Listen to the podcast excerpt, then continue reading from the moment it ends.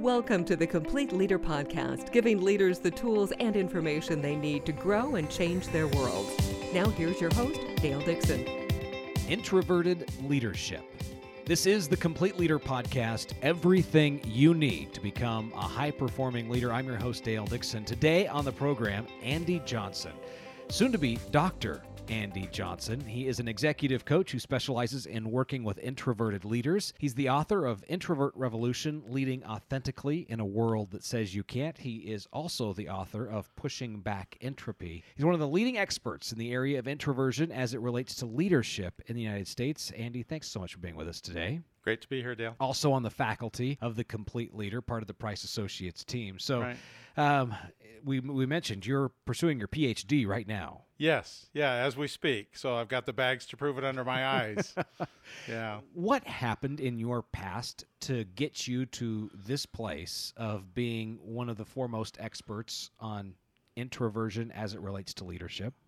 Yeah, I think it really begins with being an introvert, although I was somewhat hesitant to admit and to come out of the closet as one. My family of origin, extroversion was the right answer to the question. And so introversion has been a journey of, of self acceptance for me. But now that I'm really clear on who I am and, and that who I am is something to celebrate, I really just want to help other leaders embrace who they are. I've had a chance to be in, in an audience, uh, several audiences, when you have spoken. I know we've had n- numerous conversations, uh, and and it's always fascinating. And I, I want you to to bring the the listeners down the road of realizing that you can, and so many people are effectively introverted leaders or introverts who are leaders Right. how you'd right. like to say that. So, so bring us up to speed because yeah, the, the listeners haven't had the, that opportunity to sit in the audience or to have a glass of wine with you Right. and talk through this.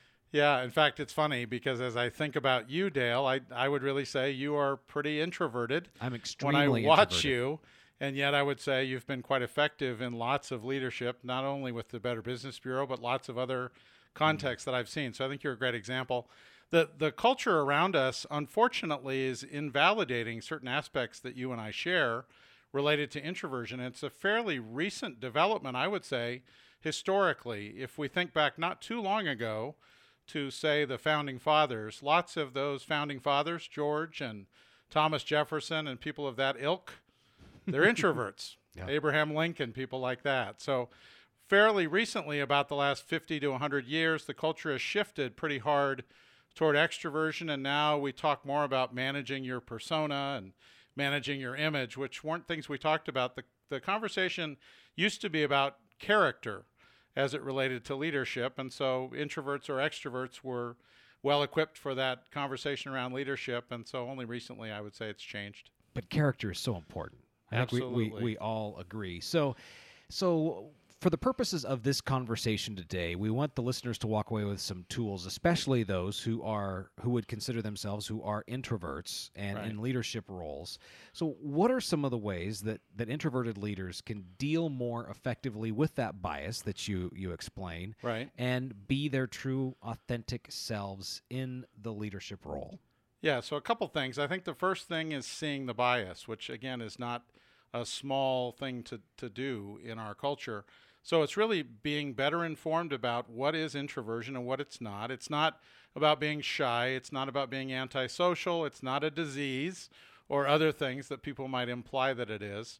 It's really just sort of the slower, more careful side of leadership that balances quite naturally and quite effectively extroverted leadership. So, first we have to embrace who we are and see that who we are is fine um, and understand the true nature of introversion. Beyond that, I think there's a whole lot of work to do around sort of getting over the impact of the bias and then reframing. I talk a lot about reframing strengths or thinking about things you thought were weaknesses that are actually strengths. For instance, the strength of pessimism, if I can use that as an example. Okay, let's dive into it. Yeah. If if a person says, uh, well, I know a lot of folks like to say I'm a glass half full type of person. Yes. So, Yes. uh, but how is pessimism a strength? Yeah, I'm a glass half empty and proud to be one. So, Okay.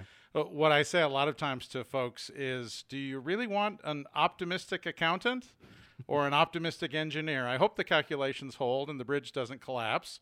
Uh, so what what it really reminds us is that there's always a need uh, for complementary leadership, and so being a natural pessimist makes me well equipped to poke holes in ideas that need to have holes poked in them. So extroverts, a lot of extroverts are great visionaries, and they can dream up grand schemes, and we need that. So it's not about getting rid of extroverts, but it's about the other side of the equation bringing balance to that conversation and saying, is that really the best idea? Should the company really go in that direction or should we slow down, think about it, do some analysis? What are some of those other strengths that might be interpreted as a weakness, but is right. really a strength? Another fun one to talk about is tunnel vision. Sometimes people say having tunnel vision is really a bad thing. I have come to understand that it's a good thing. I find that if I have too much going on, it's just distracting.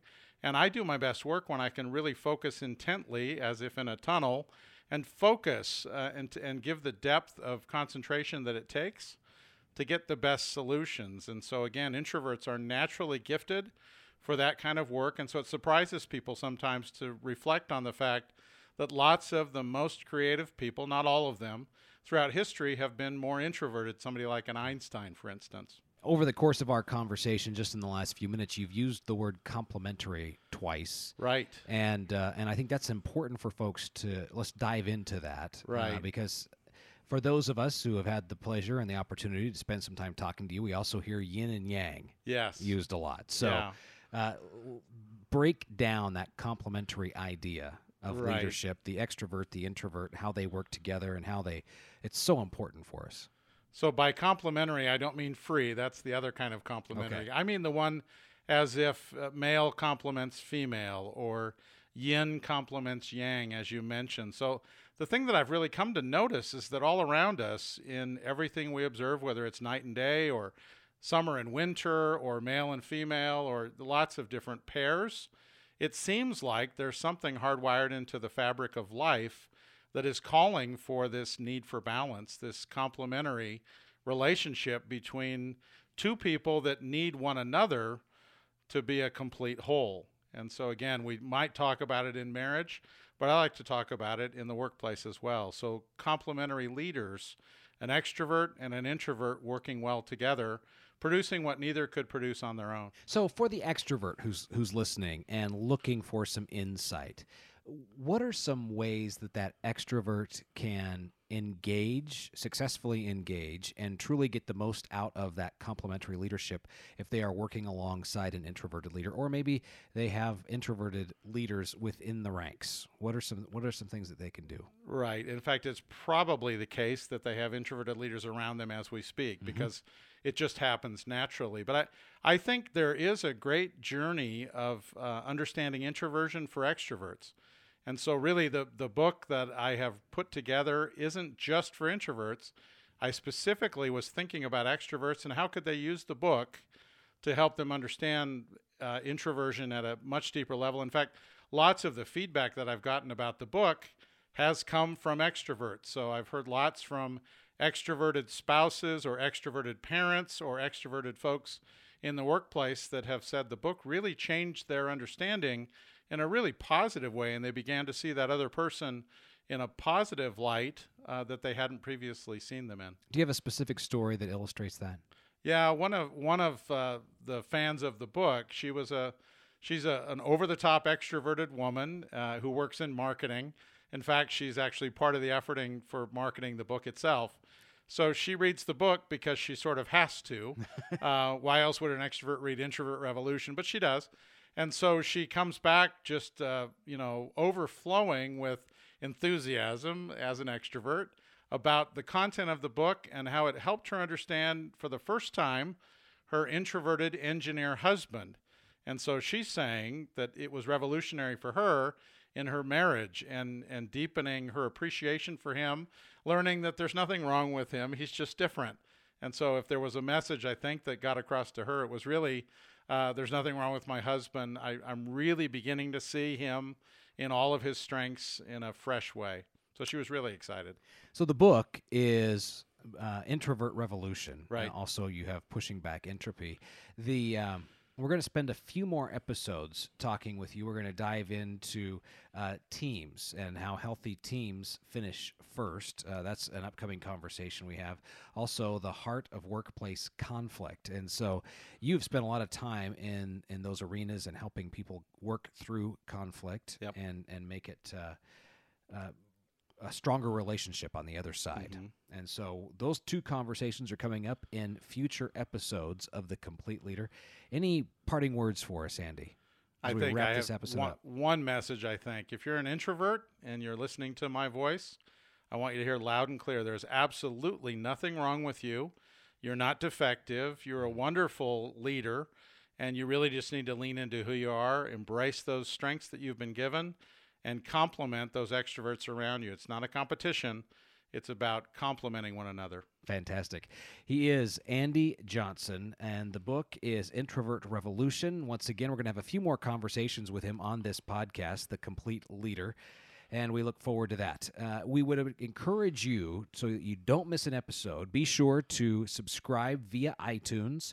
While you are there, if you would write a review and leave a rating. Hopefully, we have earned a five star rating fr- from you for this conversation and many more on the way. Once again, this is the Complete Leader Podcast everything you need to become a high performing leader. Thanks for listening to the Complete Leader Podcast. Find more online, thecompleteleader.org.